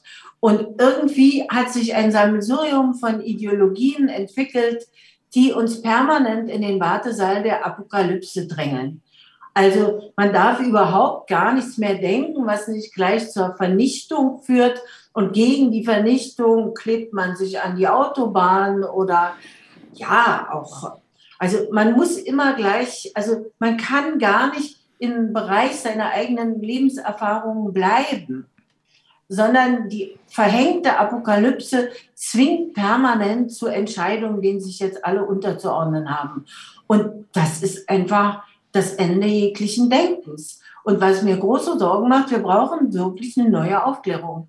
Es geht auch nicht, dass immer die gleichen Figuren überall erzählen, wie sie die Welt befinden und urteilen. Vielleicht kann man mal was nicht beurteilen. Und äh, ob Russland ein Ag Aggressor ist, hängt davon ab, zu welchem Zeitpunkt man in die Geschichte einsteigt. Also wenn man von der Osterweiterung ausgeht, dann ist nicht Russland der Aggressor. Wenn man von den Angriffen auf die äh, jetzt Volksrepubliken Lugansk und Donetsk ausgeht und dem Verbot der russischen Sprache, also was ja alle Menschen dann in diesen Gegenden sprachlos machen würde, ist nicht Russland der Angreifer. Und wenn die Sicherheitsinteressen nicht ernst genommen werden von Russland, ist auch Russland nicht der Angreifer. Und wir wissen zu wenig. Wir kennen keine Waffensysteme. Wir wissen nicht, was was bedeutet. Es wird mit einer moralischen, ja, albernen Hexenverbrennung und Dämonisierung agiert. Und das finde ich zutiefst den Ernst aller Fragen nicht angemessen. Wenn du, wenn du sagst, du hast Sorge, ähm, wir hatten mit unserem ersten Gast Aaron Psychol über das Thema Angst gesprochen. Ähm, hast du im Moment auch Angst? Also, also kennst du das, dass du nachts wach liegst und sagst, oh Gott, ähm, hier, ich habe Angst, dass morgen die Welt untergeht? Nee, die Angst habe ich mal überhaupt gar nicht. Sie geht jetzt auch nicht unter. Wenn nicht an bestimmten amerikanischen Hegemonialansprüchen, also die total am Rad drehen, aber jetzt hoffe ich auch dort auf die Vernunft des amerikanischen Militärs. Also vielleicht nicht der Politiker und der Showkämpfer davor, aber dass man weiß, was was bedeutet, hoffe ich. Und das hoffe ich insofern, weil ich mich sehr wohl an den Irakkrieg erinnere, der eben nichts mit dem zu tun hat, was jetzt passiert. Weil was jetzt passiert, ist eine Angelegenheit, die eine konkrete Grenze betrifft. Der Irak, da haben die Amerikaner einfach mal schlichtweg nichts zu suchen. Aber wenn sie denn da waren, war es so, ich erinnere mich noch genau, da gab es den Oberbefehlshaber, der hat gesagt, zu dem auch Brenner hieß er, eingesetzt von Bush, äh, Sie können die Baasparteien nicht verbieten. Sie legen die Infrastruktur des gesamten Landes lahm. Da hat der erklärt, Sie sind nicht dazu da, mir Weisungen zu geben, Sie haben auszuführen, was ich sage. Und es ist ihm gelungen, die ganze Infrastruktur und Lebenszusammenhänge äh, zu zerstören. Und der einzig Vernünftige war der Militär in dieser Situation, weil er eben etwas von Organisationsversteht. Und insofern äh, müssen auch nicht Mädchen Verteidigungsministerin werden, wenn sie sich damit bisher nicht beschäftigt haben. Und das sagt eine Frau. Ja, natürlich. Also es gibt keinen Unterschied. Idioten gibt es weiblich und männlich, da ist kein Problem. Hm? Das kann ich bestätigen, Gabriele. Ähm, Nochmal. Idiotinnen, meine Idiotin, genau, wir wollen, wir wollen korrekt bleiben. Ähm, Nochmal eine ne Ebene höher geschaltet, so auf so eine Metaebene. Also wie schaffe ich es, mich in dieser Welt äh, zu orientieren? Also ich habe mich da eben mit Spock auch drüber unterhalten und habe ihm auch gesagt, wir hatten ja vorher auch Hermann Plopper als Gast und, und vieles von dem, was er da sagt, das ist, das ist einfach so unglaublich komplex, dass ich das Gefühl habe, okay, da müsste ich jetzt nochmal wirklich auch nachträglich in das Thema ähm, einsteigen und das ist ja nur eine Sichtweise, ja, aber ich brauche ja ganz viele Sichtweisen, ähm, um mir meine eigene Meinung bilden zu können. Also was ist deine Empfehlung? Ähm, wie, wie komme ich da zu einer Orientierung und wie finde ich da auch wieder so ein eigenes, ich nenne es jetzt mal fast Gerechtigkeitsgefühl? Ja, das finde ich wirklich schwer und es wird uns sehr schwer gemacht, weil natürlich besteht ein gesellschaftlicher Zusammenhang durch mediale Darstellungen. Und der Personenkreis der Darsteller in diesen Medien verkleinert sich ja ständig. Und die Kontrolle wird auch immer größer. Das merkt man ja, wenn die Sätze sich wiederholen und jeder das Gleiche quatscht.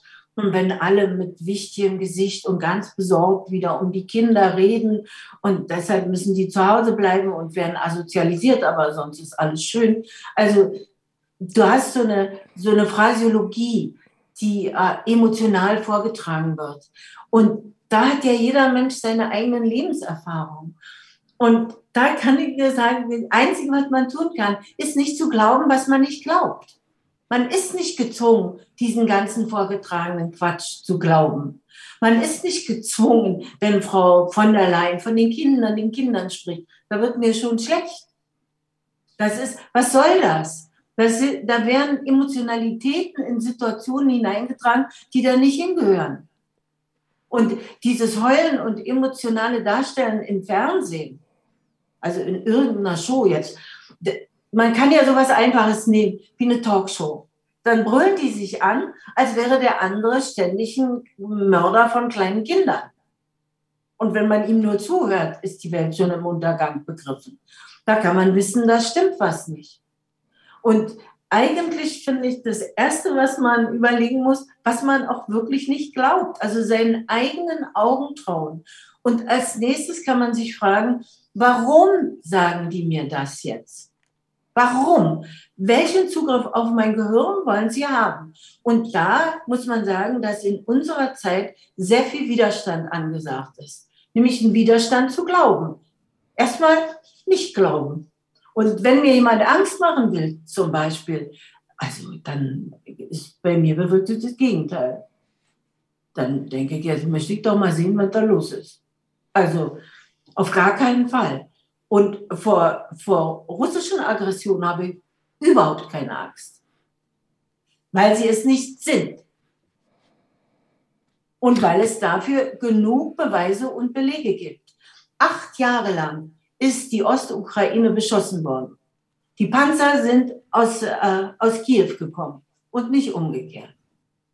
Und vielleicht haben die Leute auch mal ein Recht auf Frieden.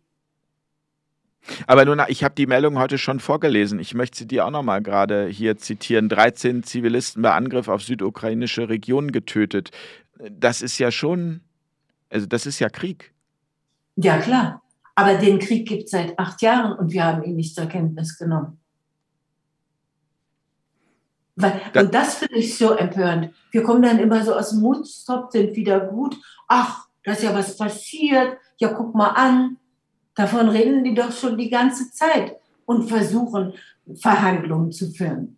Die Minsker Abkommen, da, haben, da hat man die Russen doch einfach äh, an der Nase rumgeführt. Und was soll das? Warum weigert sich Kiew mit den Leuten in der Ukraine zu sprechen? Es sind doch ihre Mitbürger. Wer soll denn sonst zusammensprechen? Nö.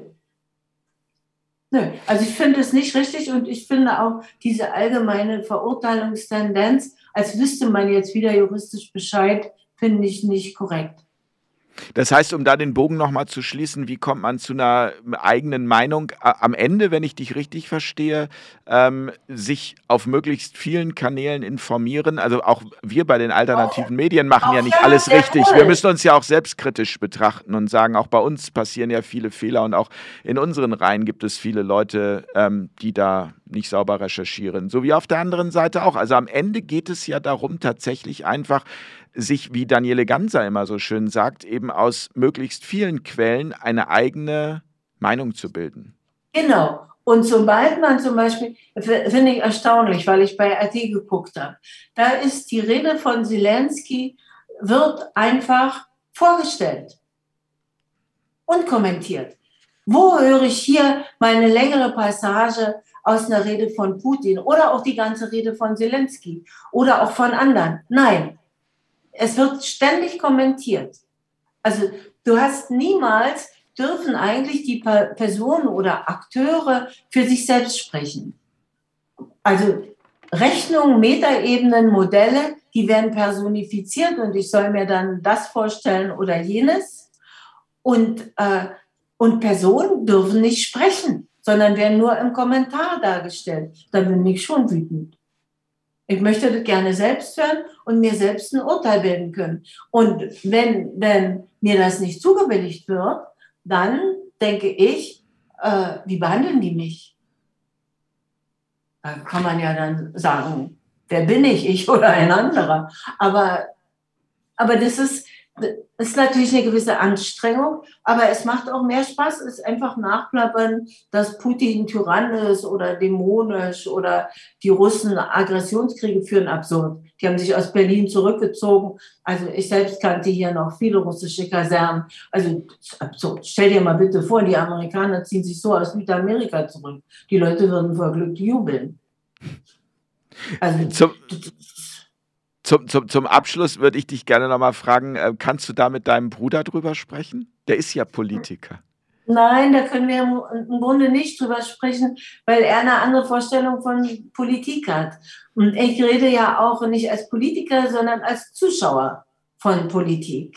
Und das ist natürlich leichter. Und Gregor oder euer, mein Bruder orientiert sich eben innerhalb der Politik und bezieht dann auch anders Stellung. Und das muss er dann auch tun. Aber deshalb muss ich ja nicht die gleiche Stellung beziehen oder muss es nicht mal unbedingt gut finden. Nein, also, man kann doch miteinander leben und eine Differenz genau. haben ich, ich glaube, das ist der wichtige Punkt. Also das, das ist eben genau das, dieses, ähm, jeder darf seine Meinung haben und man, man kann sich trotzdem mögen und lieb haben und man kann Zeit miteinander verbringen und man kann dann auch auseinandergehen und sagen, ja, okay, du bist der Meinung, äh, aber man, also dieses persönlich nehmen und dieses, du bist nicht meiner Meinung und äh, so, das ist, äh, was soll das? Ja, oder jetzt weiß ich nicht, du verteidigst einen Krieg oder ich, ich höre doch schon die ganzen Unterstellungen, ist doch schon wieder absurd. Also das ist so albern, die, die, die, die kanadischen Tracker sind Nazis, die Spaziergänger sind Nazis, ich weiß nicht, wer noch alles, die Gelbwesten sind Nazis, also ist doch absurd. Da, da wird immer kein Problem zur Kenntnis genommen. Und wenn jemand mich schon dahin verführen will, zu denken, dass eine einzelne Person die Geschichte bestimmt, dann bin ich schon, abge äh, bin ich schon von historischen Voraussetzungen abgeschnitten und kann auch nichts mehr verstehen. Dann kann ich den zu mir in die Familie einladen und dann könnte, wenn jetzt Herr Putin hier wäre, könnte man schimpfen oder sagen, du tapferer Junge, je nachdem, wie man es findet. Aber es ist doch albern. Es hat doch weder was mit Politik noch mit Gesellschaft noch mit Geschichte zu tun. Und das, ich meine, ich habe heute gerade wieder auch George Friedman gehört. Der hat ja so einen Think Tank in den USA und der erklärt ausführlich und sehr lang, wozu die Ukraine gut ist und was die USA damit vorhaben. Und muss man ja nicht staunen. Kann man ja irgendwann mal zur Kenntnis nehmen und dann auch verstehen, dass die Russen das nicht gut finden. Gabriele, ich danke dir ganz herzlich für das Bitte. Gespräch, für den spontanen Einsatz. Und ähm, wenn ich mal so auf die Uhr schaue, kann ich sagen, du hast jetzt noch anderthalb Stunden bis eins. Ja, danke, danke. Und nur Mut, sich selbst vertrauen. Dann findet man sich besser zurecht. Hm? Ein schönes Schlusswort. Vielen Dank. Danke. Bis ganz bald. Tschüss, Tschüss. Gabriele. Tschüss. Tschüss. Tschüss. Mensch, drei Gäste. Drei Gäste. Und alle. auch noch nie live alles spannend und äh, für mich immer wieder faszinierend, weil ähm, ja, das ist, das, also bei mir ist das auch so, das arbeitet und ähm, ich nehme da ganz viel mit. Da nehme ich auch genauso viel, wenn wir, wenn wir eine Fair Talk Staffel drehen oder wenn wir hier ein, wenn wir hier eine After Dark machen. Ja, naja, das ist klar. Ist ja, bisher war es immer irgendwie berührend. Also natürlich ja. nimmt man das auf und macht was damit. Wir wollen auch mal Danke sagen an all diejenigen, die uns genau. äh, unterstützen, die uns gespendet haben. Hattest du das äh, notiert? Ja, wir haben äh, Spenden bekommen von Libelle, weil es bei uns so gemütlich ist. von Tobias Menk. Und von One Open Mind. Ja. Der hat ja schon öfter mal gespendet. Ja. Und Thilo Klaas ja auch. Ja, das, das, das freut uns und ähm, wir ähm, benötigen das natürlich für dieses Projekt Fair Talk und für die Zukunft von diesem Projekt. Ja, es fühlt sich irgendwie gut an, dass die Leute was freiwillig geben. Ja. Ähm, und äh, ich glaube, das wir, ist auch. Wir ja nicht, wir, wir, das sind, wir kriegen ja keine GEZ-Gebühren. So, ne, wir machen das und Ach, dann. Nee, stimmt, bei uns landet da gar nichts. Und dann gibt es Leute, die finden das gut und sagen, das ist uns was wert. Das ist, ähm, ja, und das ist uns was wert. Also mir ist das was wert. Ja, mir auch. Das äh, finde das berührend. Aber es ist auch, es ist auch was wert, wenn, also wir, wir haben auch immer wieder Kommentare dabei nach dem Motto, ich kann euch nichts geben, aber ich sende euch gute Energie oder Ja. ich bin bei euch. Das ist Ey, genauso was jeder, wert. Also jeder, was er kann. ja, Mehr will man doch nicht, oder? absolut. Und ich glaube, das ist auch, äh, das ist auch für mich ein Teil, so wie ich mir die Zukunft vorstelle. Diese, dass man freiwillig gerne auch was gibt. Das, das wird in Zukunft stärker werden, habe ich im Gefühl, auch wieder nur ein Bauchgefühl, eine Intuition. Ach, du wieder. ja, du sitzt ja auch wieder neben, haben wir eigentlich unseren Optimisten im Bild, ja? Ne? Ja, den haben wir im Bild. Ja, ich hebe ihn trotzdem nochmal hier hoch in die Kamera. Den können wir gut gebrauchen in diesen Zeiten. ja. Und ähm, damit sind wir für heute am Ende. Haben wir nichts mehr auf dem Zettel? Dankeschön an euch da draußen. Dankeschön an dich, Spock. Danke an Alex. Danke an die Community. okay, der ist jetzt auch langsam wieder auch alt, ne? Da brauchen wir mal einen neuen. Ne? Da brauchen wir mal einen neuen. Und dann sagen wir gute Nacht. Ja, es, wir haben hier viele, es gab viele angenehme Kommentare. Ja. So, ja tolle Leute. finde ich gut. Fühlt sich gut an. Dankeschön. Dankeschön. Und äh, Gute Nacht. bis ganz bald an dieser Stelle. Tschüss.